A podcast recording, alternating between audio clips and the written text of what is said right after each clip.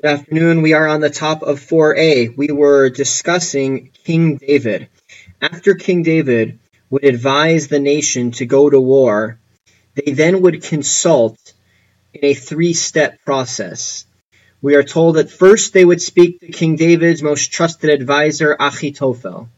After that, they would go to the Supreme Court, the Sanhedrin, the 71 person court, to um, find their advice. And after consulting with the Supreme Court, they would then go to the Kresi Uplesi. The Kresi Uplesi, the name of God was written, the ineffable name of God was written on parchment, and that piece of parchment was put into the breastplate of the Kohen Gadol of the high priest, and that would allow for communication, for divine communication with the king. So questions could be asked and they would be responded to through the precious gems lighting up on the breastplate. And at the end of 3b, we brought a verse, and this verse was supposed to show us that it would be in this order that advice was sought. First, the advisor Achitophel was asked, and then the Supreme Court, and then the Kresi Uplesi, the breastplate of the high priest. So we proved that first was the advisor, Achitophel. Now we are at the top of 4a, Dalet Amud Aleph. First line, first word on the line. Binayahu ben Yehoyada ze Sanhedrin. The next part of the verse said that after going to the advisor, they would then go to Binayahu, the son of Yehoyada, who happened to have been the head of the Supreme Court. So this shows us that the second address for advice was the Supreme Court. The third, the third point of advice was the, as we had said, was the breastplate of the Kohen Gadol, the high priest, and the third part of the verse says the Eviatar, and Eviatar would be the next stop. Eviatar was the Kohen Gadol, was the high priest at the time. Elu Urim Vitumim, so that would be a reference to the Urim Vitumim to the breastplate. Hu Omer. And so does another verse say. It tells us the order of advice that was uh, sought. Uvenayahu ben Yehoyada al hakresiv al haplesi. Ben Hayahu ben Yehoyada would be asked before the breastplate would be asked. So in other words, they went to the Supreme Court, and only then would they receive would they seek divine advice from the breastplate. Now the question is, Velama nikra shemam kresi uplesi. Now why was this um, communication from the breastplate? Why was that called the kresi uplesi? So we answer we answer kresi shekorsim divrehem. It was called kresi because it was very precise in its words. So the communication you would receive from the divine was very precise. Pelesi, that Hebrew word, shemufla imbedivrehem, that comes from the word pele or wondrous. So the words, the communication that we would receive would be wondrous. Now, the end of the verse says, The end of the verse would tell us that after seeking advice from these three points, then the general of the army was Yoav, as if to tell us that after seeking advice, then the general would be told that it is time to go to war and his strategy would then be implemented. We are now about six lines down from the beginning of 4a, from the beginning of Dalet Amud Aleph, and we're going to go back now to a previous um, to previous teaching that we had discussed. Amr Yitzchak Amrila Amr Yitzchak Idi, my kira. So these rabbis said, what is the verse? What is the verse? Do we from which verse do we know that there would be that there was a harp above King David's bed that a wind would play at midnight to arouse David from King David from his sleep? So the verse says, "Ura kivodi, awake my soul, Ura hanevel v'chinor, ira shachar, awake, O lyre and harp." I will awaken the dawn, meaning I will be awake before the dawn. So we see that there was the awakening of the harp that would then awaken David to be awake before the dawn. Now we're going to go back to another teaching that we said. We talked about Moses not knowing exactly when midnight was. And in turn, King David did not know exactly when midnight was, and that's why he needed the harp to wake him. So now we're going to talk about a different opinion having to do with that. So we're at that first period at the top of 4a, at the top of Dalet Amud Aleph. Rabbi Zera Omar, Rabbi Zera said, I'm sorry, Rabbi Zera Omar, Moshe li'olam have Moshe actually knew exactly when midnight was. David nami have And King David also knew exactly when midnight was. But if that is the case, that King David knew exactly when midnight was, why did he need that harp to tell him when midnight was? So we answer, this Arure He needed the harp to arouse him from his sleep. He may have known exactly when, when midnight was, but if he wanted to wake up exactly at midnight, he needed to have that alarm clock. But now going back to, with this understanding that Moshe in fact knew when midnight exactly was, back to we will now ask a question. Four lines down from four lines before the wide lines get wide. But if that is so, that Moshe knew exactly when midnight was, why was it that when he was talking about the next plague to come upon the Egyptians, he told the Egyptians that it would be at around midnight, kachatzos, or at like midnight, not at actual midnight. If he knew when midnight was, why did he say around midnight? So we have two answers to this. Answer number one, Kasavar, Moshe thought, Shema yitu atstaginine paro, yomru Moshe badaihu. He said, perhaps the astrologers of the Pharaoh would be mistaken, and then they would think that Moshe was lying. In other words, if Moshe said that exactly at midnight the next plague would fall, and the astrologers or the wise men of the Pharaoh would understand that think that midnight is at a different point, either a couple minutes earlier or a couple minutes later, then they could, and that is when the plagues and the plague started when Moshe said midnight was, or when Moshe knew midnight to be. It could end up being that the astrologers, instead of focusing on this incredible plague that was happening, their focus would immediately shift to, oh, Moshe was lying or Moshe was wrong, instead of realizing the wondrous nature, nature of the plague. So instead, Moshe said, like midnight, so that no mistakes would be had and no one would think Moshe was lying or being dishonest. Um, the Omar, Mar, because Master taught us, this is a lesson having to do with this. The Omar Mar, Master taught us, Lamed l'shoncha lomar eni yodea, you should teach yourself, teach your tongue to say the words, I do not know. Shema tisbadeh v'se'echaz, lest you be caught in a falsehood. Meaning, teach yourself to say, I don't know, because if you don't, then you may end up saying things, and sometimes you may not know exactly, and you may be caught in a falsehood, and then whatever you say may end up becoming suspect. So be teach yourself. Make that a habit to saying, I don't know the answer to your question. Let me get back to you instead of feigning knowledge, which uh, just comes from a place of arrogance. Rav Ashi Omar, Rav Ashi is going to give another answer as to why Moshe said the words around midnight instead of saying at exactly midnight.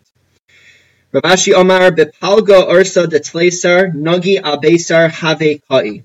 Rav Ashi says, Moshe, when he said about, when he gave this warning about the next plague that was going to come, he actually stood at exactly midnight the evening before. It was exactly midnight of the 13th going into the 14th.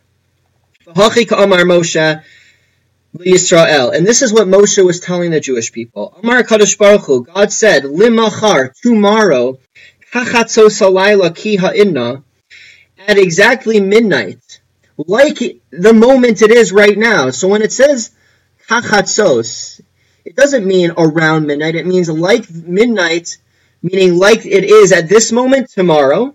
I will come. God is saying, I will come and inflict this plague on Egypt. Okay, that is the end of that discussion about the knowledge of exact midnight.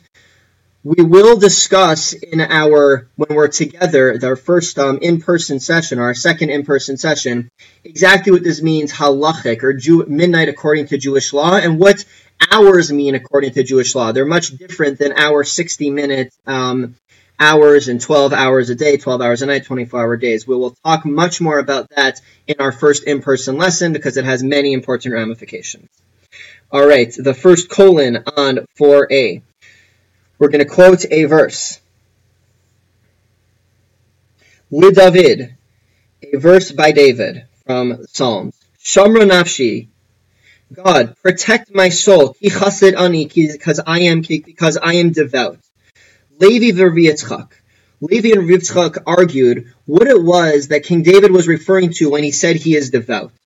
Chad Amar Kach Amar David Baruch One says this is what King David was saying to God, Ribono Shel Olam, Master of the Universe. Lo chasidani, am I not a pious person or a devout person? Shekol malche mizrach umarav yeshenim ad shalosh. Because all of the kings of the east and the west, they get up at three hours into the day. Ani chatzos laila akum lahodos. Whereas for me, I get up at midnight in order to be able to praise you.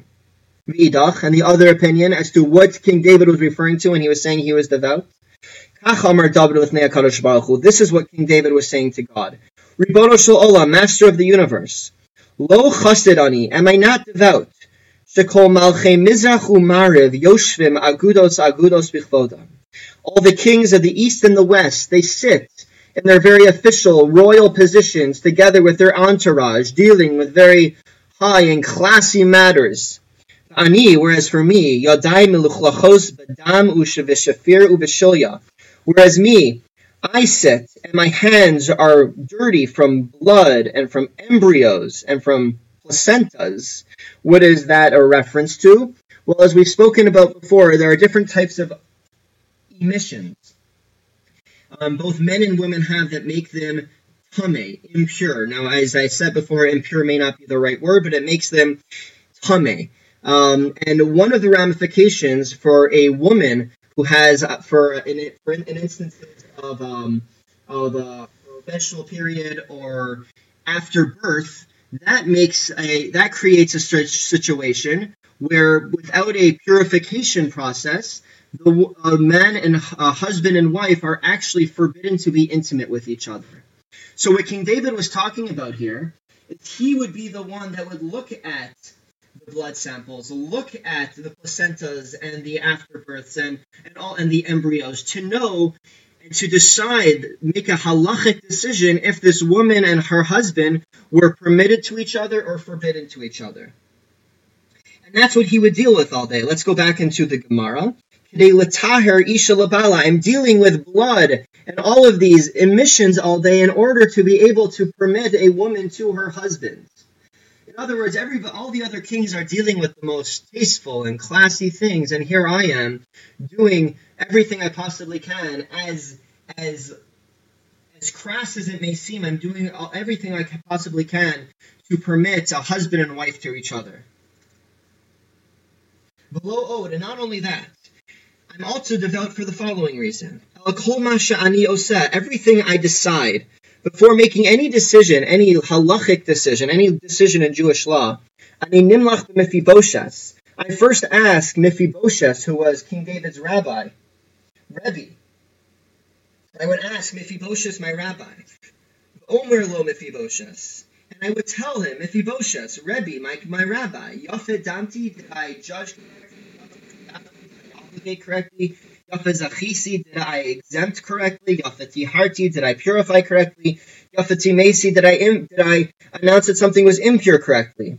Below Boshin, I was never ashamed to get that second opinion from my rabbi. That's where King David was referring to himself as devout. Rabbi Yeshua, the son of Rabbi said, Mikra, what is the verse, where is the verse, or what is the verse that with Mephibosheth, with his Rebbe, before making these types of decisions. The verse says, "Va'adabra be'edosechon neged melachim v'lo evosh." I would speak of your statutes in front of kings, and I would not be embarrassed. This is a reference to he would speak in front of the kings. Now, Mephibosheth, his Rebbe, was both a descendant of kings, but also a teacher, is a refer- referred to as a king. So King David would say, I would not be embarrassed to get a second opinion in my halachic decisions from my Rebbe, even though I was the king. Tana, we have a teaching about Mephibosheth. Lo Mephibosheth Shemo, Ela Ish Bosheth Shemo. His name was not really Mephibosheth, his real name was Ishbosheth. Lama Nikra Shemo Mephibosheth, so why do we refer to this rabbi of King David as Mephibosheth? Because he would embarrass or he would shame King David when it came to Jewish law. Mifi means from the mouth of, Boshesmi means shame.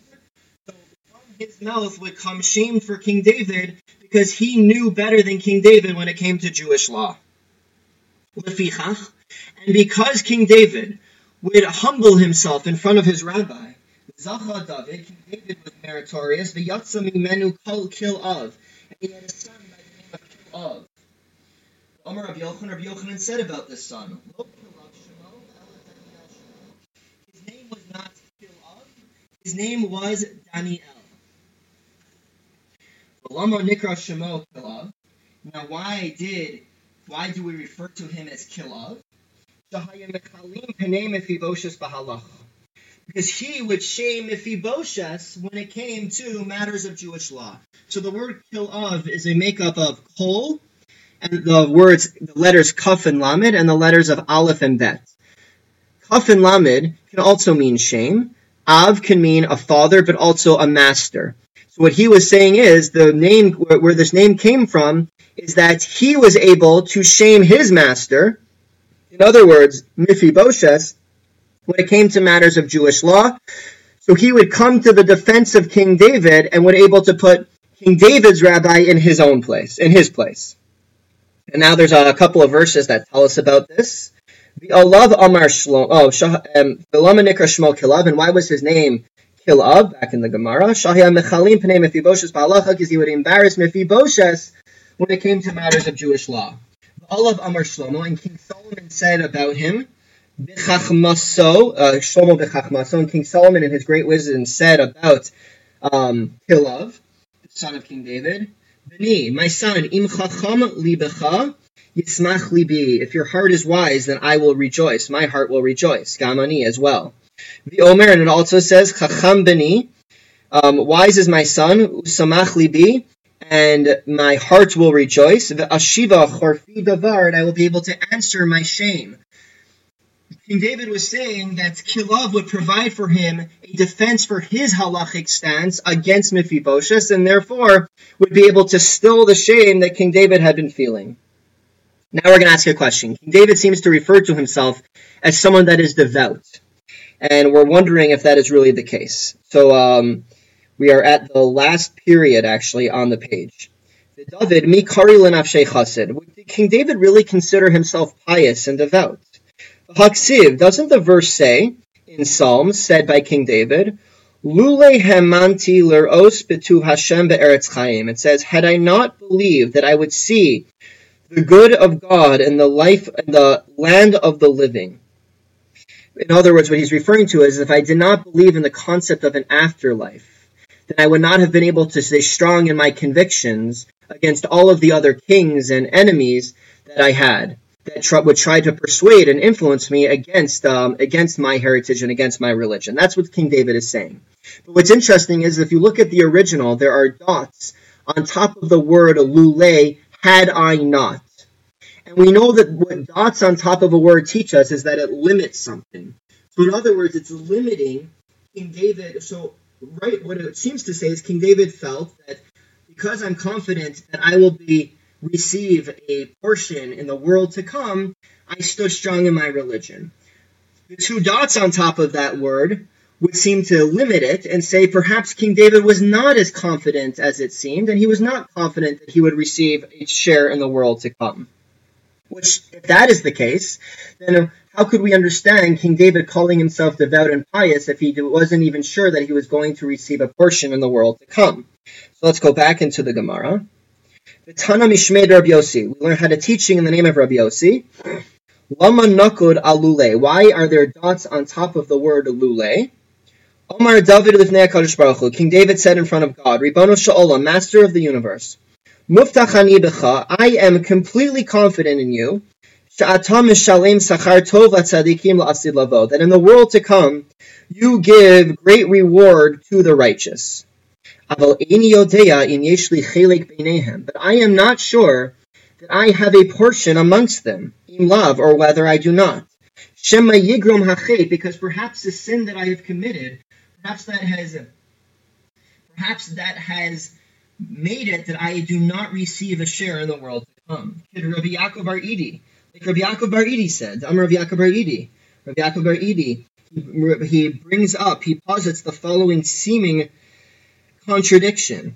The verse says when it comes to Jacob, when it comes to Yaakov, our forefather, God promises him, Be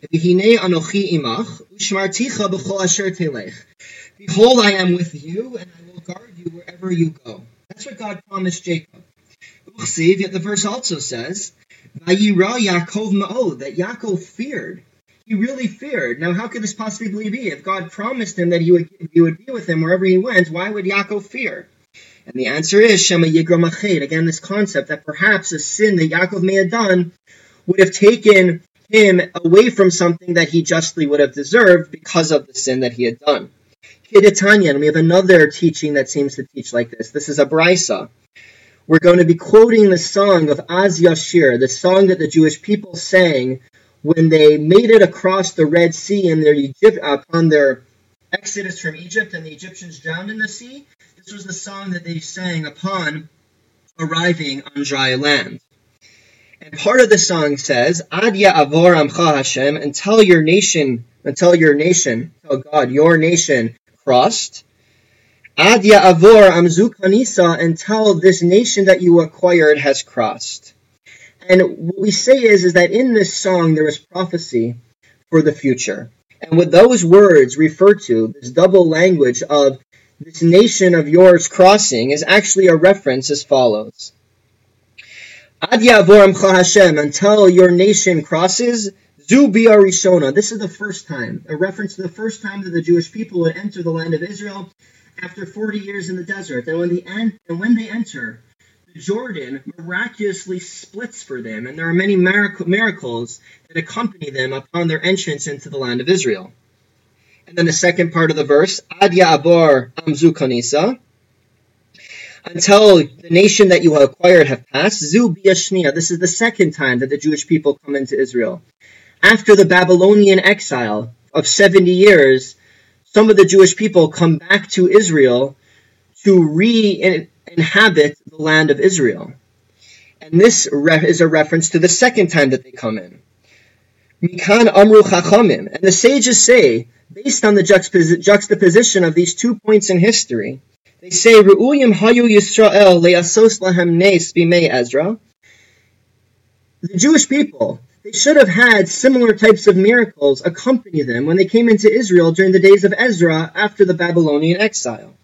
Just as had been done for them during the days of Yehoshua ben Nun, who led the Jewish people into the land of Israel from after 40 years in the desert.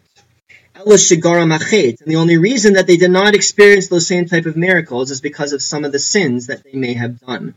So we see this concept that the Jewish people could have had more, both as individuals and as a community and as a collective. However, sin took some of the just rewards away from them. So today, we'll stop here for today because the last line starts a completely new topic. But what we've seen today is, again, how King David, after giving advice, we would see that others would be consulted with as well before making important decisions. We talked more about this idea of Moshe and King David knowing the exact moment of midnight. We then spoke about King David speaking of himself as being devout and looking at himself in comparison to all of the other kings of the world at the time and how he was different. We spoke about how humble he was. And then we asked, how could he call him? Does he, did he really believe that he was so devout and pious? And then we introduced this concept of being deserving of something, but sin being a, but sin playing a role in something that you would have deserved no longer receiving. So that was all of the basic ideas that we discussed here. A lot of the ideas we discussed here form the basis for important philosophical ideas in Judaism, which again certainly should be elaborated upon at a different time. Have a wonderful day.